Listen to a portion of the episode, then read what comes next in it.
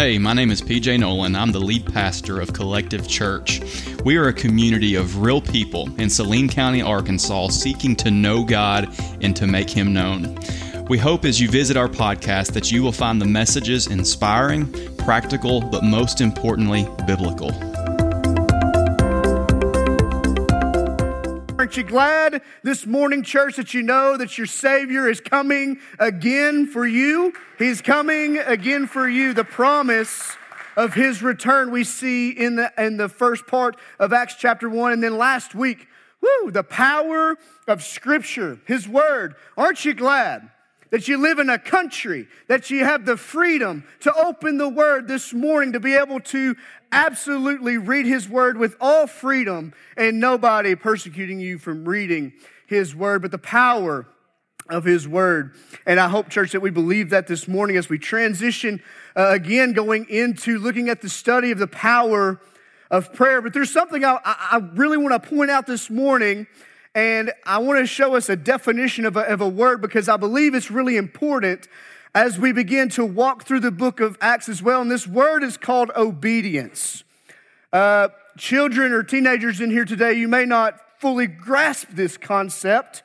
Uh, and maybe some of us adults don't quite grasp this, uh, this definition as well. So here it is compliance with an order, a request, or law or submission to another's authority.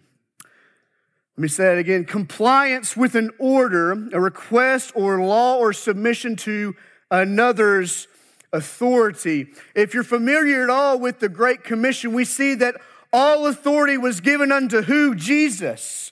And following this, this great commission that we see in the, in the, the, the latter part of Matthew chapter 28, Jesus is fixing to make his ascension. It's kind of correlating right into the book of Acts, chapter 1. And Jesus said the authority was given to him, and he's giving them specific instructions there that we've already covered in the first part and chapter of Acts, chapter 1. So, what does obedience in prayer lead to?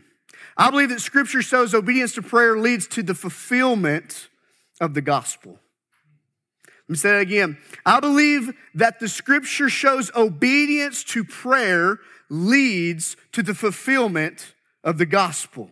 And I think if you're sitting here this morning and you're a born again believer and you are a part of His church, His kingdom, I believe that what we should make sure that we always know that our vision and our goal is, is that we always have the idea of the greatest thing that we can share is the gospel, the good news.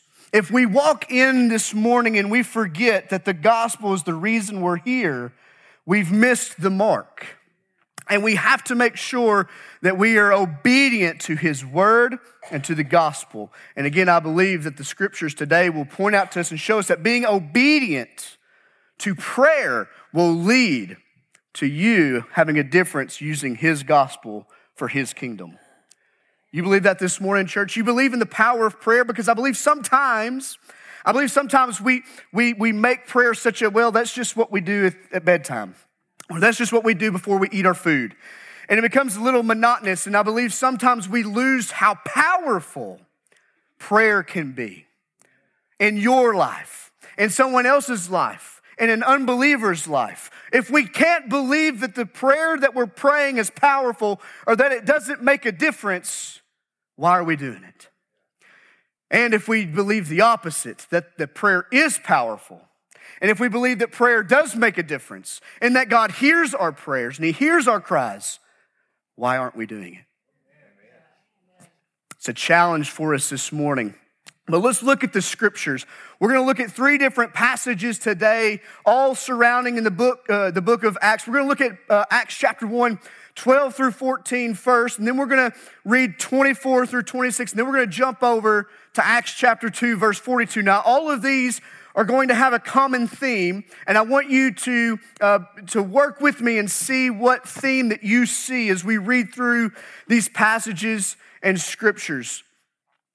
Uh, book of Acts, chapter 1, verses 12 through 14 says this Then they returned to, Jerusalem from the mount called Olive uh, which is near Jerusalem, a Sabbath day's journey. And he had entered, they went up to the upper room uh, where they were staying Peter and John and James and Andrew, Philip and Thomas, Bartholomew and Matthew, James the son of Alphaeus, and Simon the zealot, and Judas the son of James. All these with one accord were devoting themselves to prayer together with the women and Mary, the mother of Jesus, and his brothers.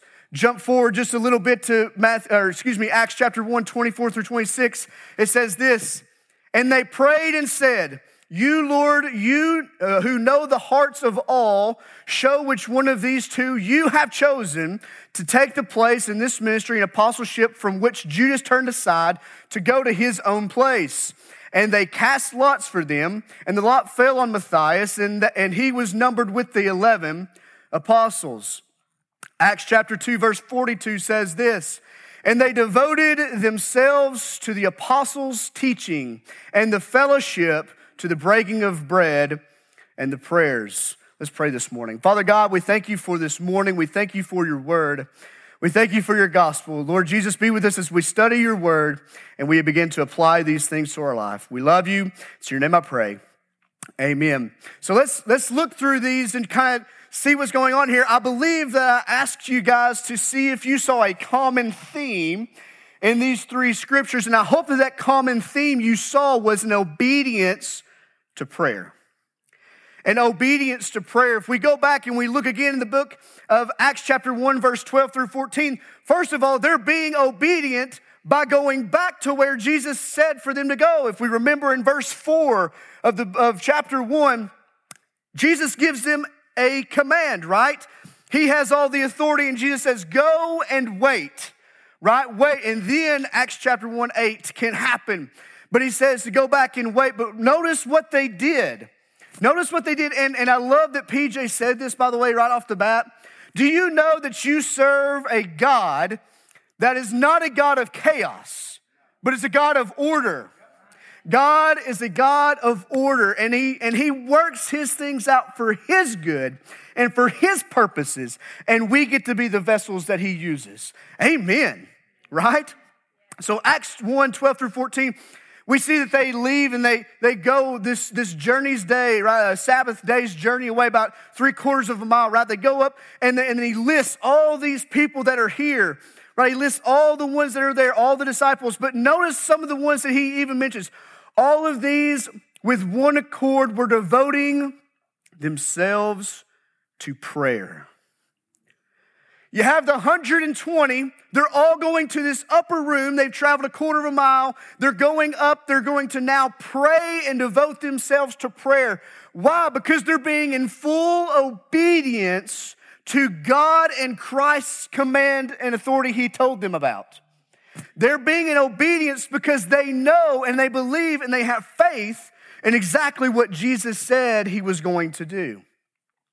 They devoted themselves to prayer. I think it's really cool that you see the, uh, the you see the women the, uh, and the mother of Mary and G, uh, of Jesus and his brothers. I think it's really cool that, that Luke points this out to us because if you remember, some of his brothers weren't even believers. And they're here. They're believers now. The, the work is already beginning.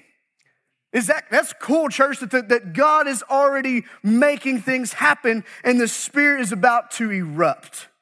But in this scripture, man, what do we see? That they're devoting themselves to prayer.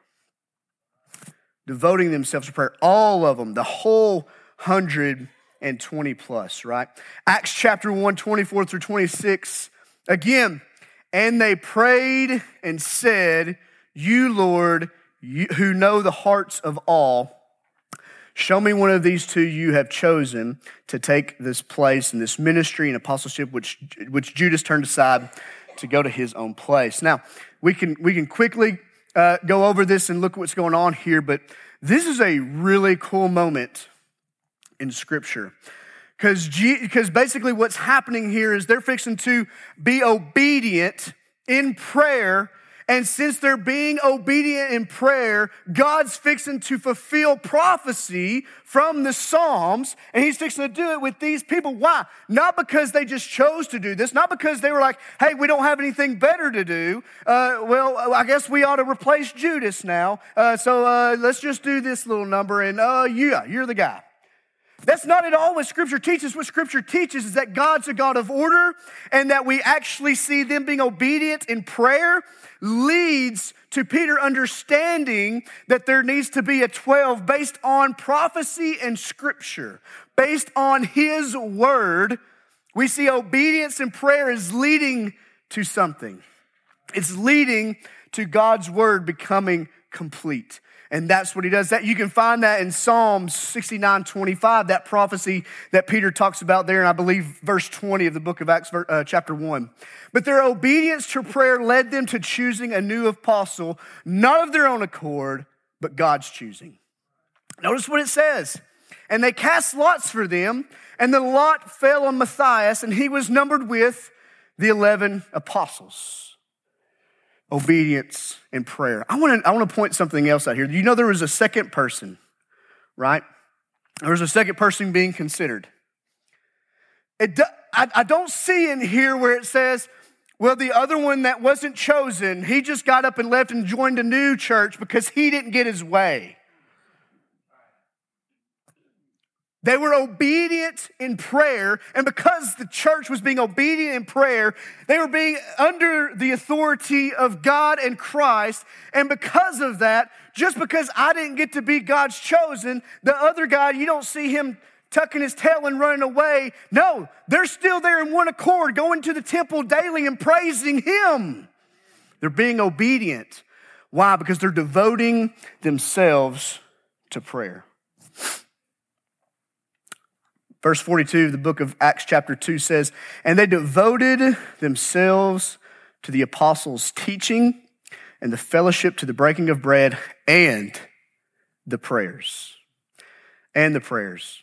So, what happens between the end of chapter 1 and the latter part of chapter 2 is a whole lot. We're going to we're going to go through that, I believe, next week and the week after that talking about that day of Pentecost. But that's what's happening, and, and the church just exploded. But it's all happening. Why? Because they were being obedient in prayer. They were obedient in prayer. They, they began to be obedient from the ascension to the day of Pentecost. Not one time did the disciples not devote that time to prayer. And look what it led to. It led to arguably one of the most biggest explosions uh, in the history of the church of salvations. People coming to know him. So what is it? What is that saying? Yes, obedience and prayer leads to the gospel. Obedience and prayer leads to the gospel, church. And if we believe that, if we believe that, the that prayers are powerful, if we believe that Christ hears us, if we believe that God is using us, the question still remains why are we not doing it if we're not? Are we believing how powerful prayer is? Because scripture clearly shows that obedience in prayer results in powerful results. Powerful results, not just little things. It fulfilled prophecy. The disciples were obedient in prayer, and one was chosen. The church was praising God. They were, they were absolutely doing everything in obedience to Him, specifically in this instance to prayer. That tells me many things, but obedience to prayer turns into powerful results. And I, I believe I have a little bit of experience in this I want to share with you this morning. Because I believe this to be true because it's had an absolute direct effect on my life and I believe if you're sitting here this morning, you can probably say the same thing. That prayer, powerful prayer, has had an effect on your life. Maybe you don't even realize or know it. Maybe, maybe the lady sitting, you know, three pews down from your childhood who prayed for you every day, but you didn't know it, had a major effect on your life. Maybe it's a big reason you're here this morning. Because if we believe in the power of prayer, we have to believe it has an effect. And because those prayers that you may never hear, and you're not supposed to, it's not praying for you or to you, praying to Father, and it's having an effect on you. Results. So in my life, I can share this one instance. And many of you know a little bit of my story about my, my dad who passed away tragically, very quickly in a motorcycle accident back in May of 2008. And that was really difficult. Very, very difficult time. Did not see it coming, obviously, and it was just wrecked my world. I didn't, didn't know really how to handle that or walk into a world where my dad didn't uh, exist anymore or wasn't a part of that anymore. And so I really didn't know what to do with that. And I remember, I remember going to the funeral home on a Sunday morning and we were, you know, going through uh, kind of the layout of the funeral. Lot of you, you've been through this, you you know what I'm talking about. Uh, of course, all of it's kind of still a blank, but I remember, I remember tr- just kind of going away from that meeting and and just telling my mom at the, you know, I was like, I really, I just want, I just want to go to the church. I just want to go to church. I don't want to be here. I just want to go to church. I want to get, I want to get away from all this stuff. You know, I was, I was still majorly in denial, and I just didn't know how or why I wanted to, why I didn't want to deal with it. And so we went on to church, and uh, I remember, I remember walking in you know, very discreetly trying to sit, you know, toward the backer or whatnot. And the pastor at the time, I remember, I remember, he stopped what he was doing.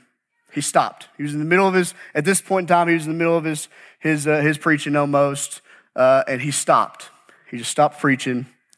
He turned his mic off. He walked down. He prayed. He prayed with me.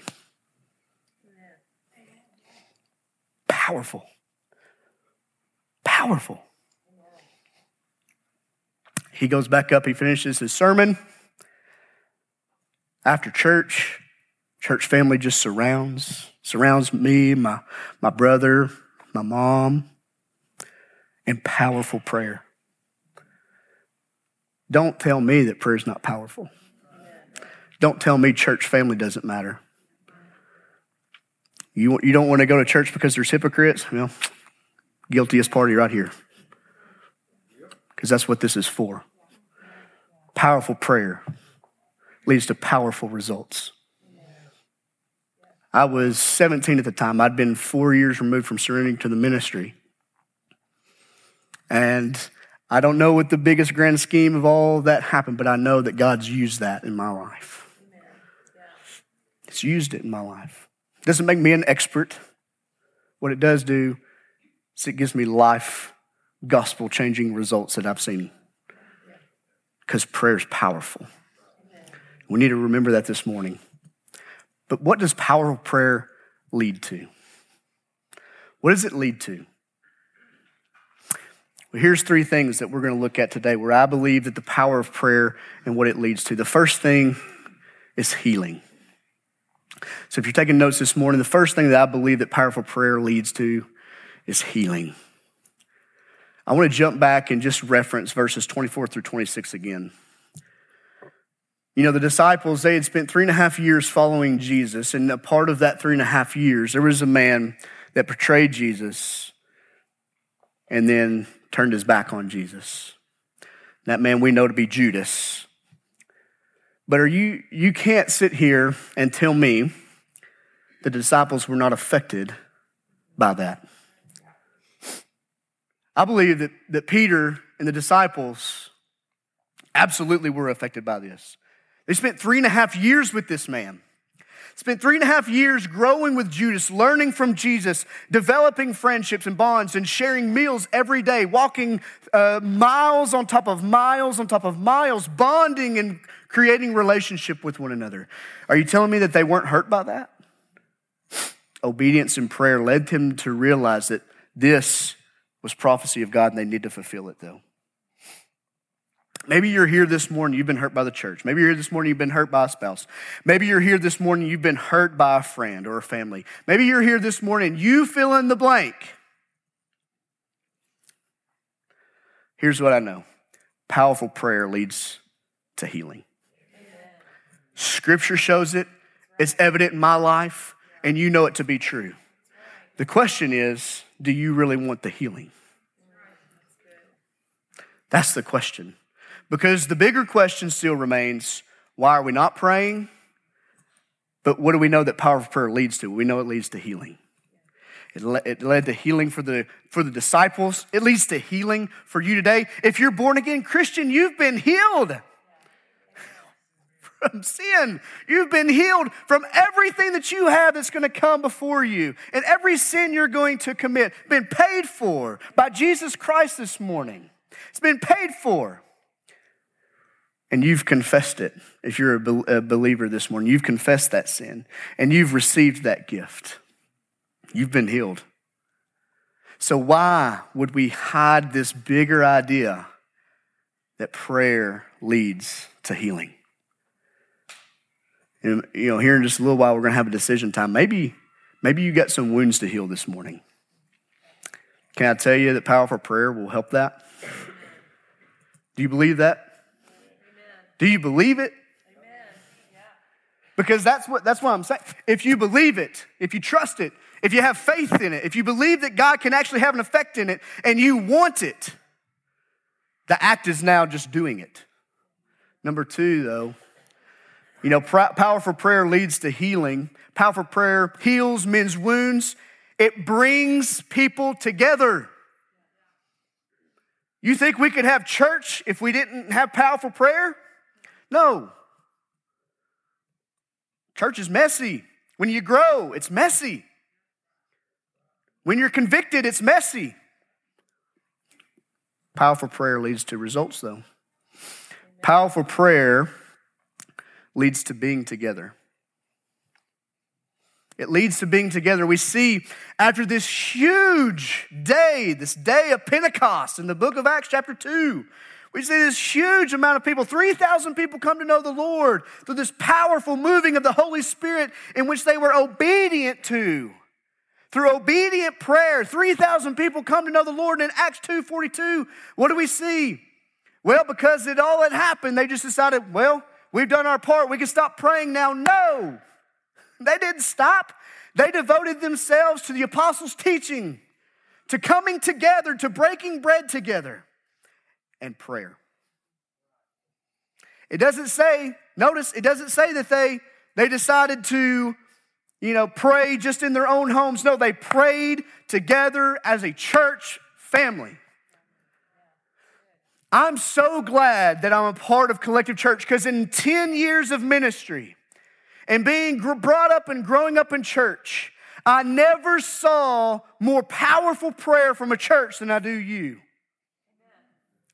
Every single Sunday, you don't come with this idea of, well, I don't want to pray because I don't want someone to judge me. Who cares? Because there's only one person you should be worried about when it comes to your spiritual well being and in your intense, powerful prayer, and that's God. I've said it before and I'll say it again. I cannot wait to stand before my Heavenly Father and I want so badly when I speak to him and I utter whatever words must come out of my mouth. But I can't wait for him to maybe even just say, I recognize that voice. Is that you? Is that you this morning? When you stand before a holy father, when you come together, whether it's after his coming and we come together after death and we step into eternity and you speak to the Father of fathers, the God of gods, the one who reigns above all, will he recognize your voice? I hope so. I hope so because prayer is powerful. Prayer is powerful. We cry together, we love together, we're disciplined together. We pray and obey God together. Maybe, maybe you're here this morning, you're looking for a church home. Hey, I'm just gonna let you know here in a moment, you're gonna see people pray. Don't let it freak you out. Okay? That's a good thing because that's what we're supposed to do. And I didn't know it was real. I didn't know it was actual thing till I came here and I'm blessed. I'm, I'm telling you, I'm beyond blessed to be here Because this church is a church that prays and we do it together. We don't just say, Well, I prayed at home. Well, that's great, pray at home, but pray together.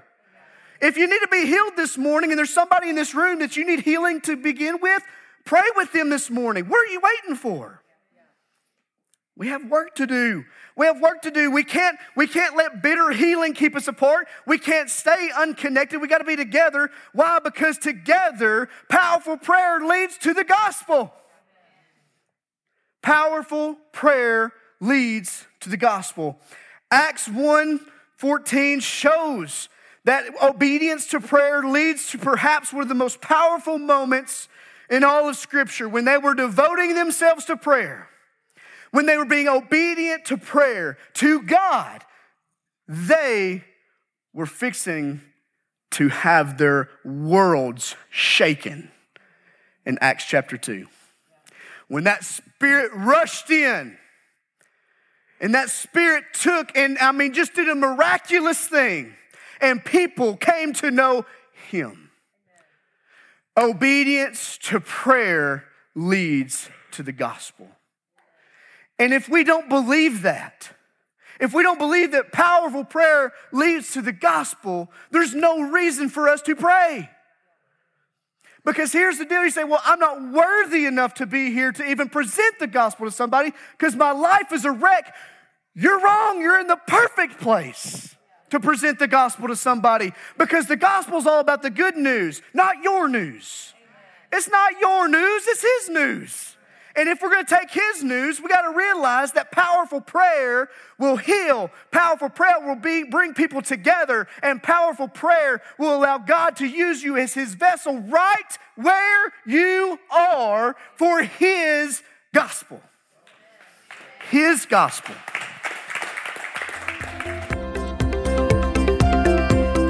Thanks again for visiting the Collective Church podcast. We hope you found the message to be practical, inspiring, and biblical. And by the way, if you're interested in learning more about Collective Church, you can follow us on Facebook or Instagram. And if you enjoyed the message, hit the subscribe button. And if you'd be willing to, hit share and help us spread the word about Collective Church.